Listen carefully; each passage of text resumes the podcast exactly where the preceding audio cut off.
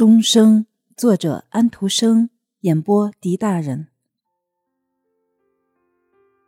他的长枝子盘在房子的三角墙上，而这墙上正挂着一口小小的钟。难道大家听到的钟声就是从这里发出来的吗？是的，他们都有这种看法，只有一个人例外。这人说：“这口钟太小，太精致，绝不会叫他们在很远的地方就听得见。”此外，他们听到过的钟声跟这个钟完全不同，因为它能打动人的心。说这话的人是国王的儿子，因此别人都说，这种人总是想装的比别人聪明一点儿。这样，大家就让他一个人向前走。他越向前走，他的心里就越充满了一种森林中特有的禁忌之感。不过，他仍听见大家欣赏的那阵小小的钟声。有时风把那个糕饼店里的声音吹来，于是他就听到大家一面在吃茶，一面在唱歌。不过，洪亮的钟声比这些声音还要大，好像有风琴在伴奏似的。这些声音是从左边来的，从心所在的那一边来的。有一个沙沙的响声从一个灌木丛中飘出来。王子面前出现了一个男孩子，这孩子穿着一双木鞋和一件非常短的上衣，短的连他的手肘也盖不住。他们彼此都认识，因为这个孩子也是在这天参加过坚信礼的。他没有能跟大家一起来，因为他得回去把衣服和靴子还给老板的少爷。他办完了这件事后，就穿着木鞋和寒碜的上衣，独自一个人走来。因为钟声是那么洪亮和深沉，他非来不可。我们一块走吧，王子说。这个穿着木鞋的孩子感到非常尴尬，他把上衣短袖拉了一下，说他恐怕不能走得像王子那样快。此外，他认为钟声一定是从右边传来的，因为右边的景象庄严和美丽。这样一来，我们就碰不到头了。王子说：“对着穷苦的孩子点了点头。”孩子向这树林最深、最密的地方走去。荆棘把他寒碜的衣服勾破了，把他的脸、手和脚划得流出血来。王子身上也有好几处伤痕，不过他所走的路却充满了太阳光。我们现在就要注意他的行程，因为他是一个聪明的孩子。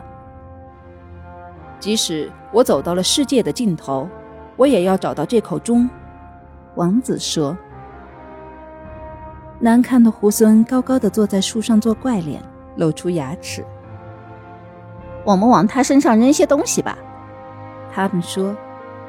我们打他吧，因为他是一个国王的儿子。不过他不怕困难，他一步步的向树林的深处走去。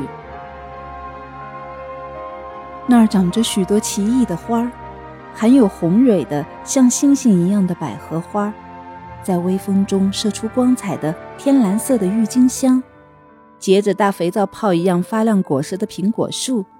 你想想看，这些树在太阳光中该是多么光彩夺目啊！四周是一片非常美丽的绿草原，草上有公鹿和母鹿在嬉戏，而且还有茂盛的栗树和山毛榉。草和藤本植物从树缝里长出来，这大片林木中还有静静的湖，湖里还有游泳着的白天鹅，它们在拍着翅膀。王子站着静静地听，他常常觉得钟声是从深沉的湖里飘上来的。不过他马上就注意到，钟声并不是从湖里来的，而是从森林的深处来的。太阳现在下沉了。天空像火一样的发红，森林里是一片静寂。这时，他就跪下来唱了黄昏的赞美歌。于是他说：“我将永远看不到我所追寻的东西。现在太阳已经下沉了，夜，漆黑的夜已经到来了。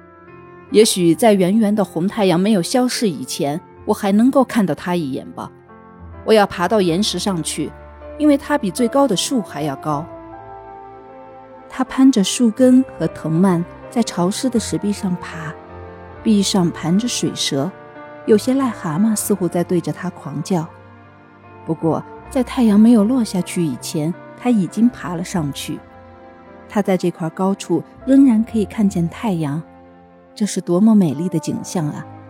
海，他的眼前展开一片美丽的茫茫大海，汹涌的海涛向岸上袭来。太阳悬在海天相连的那条线上，像一座发光的大祭坛，一切融化为一片鲜红的色彩。树林在唱着歌，大海在唱着歌，他的心也跟他们一起在唱歌。整个大自然成了一个伟大的、神圣的教堂，树木和浮云就是它的圆柱，花朵和绿叶就是它们柔软的地毡。天空就是它的广阔圆顶。正在这个时候，那个穿着短袖上衣和木鞋的穷苦孩子从右边走来了。他是沿着他自己的道路，在同一个时候到来的。他们急忙走到一起，在这大自然和诗的教堂中紧紧地握着双手。那口看不见的神圣的钟在他们上空发出声音。幸福的精灵在教堂的周围跳舞，唱着欢乐的颂歌。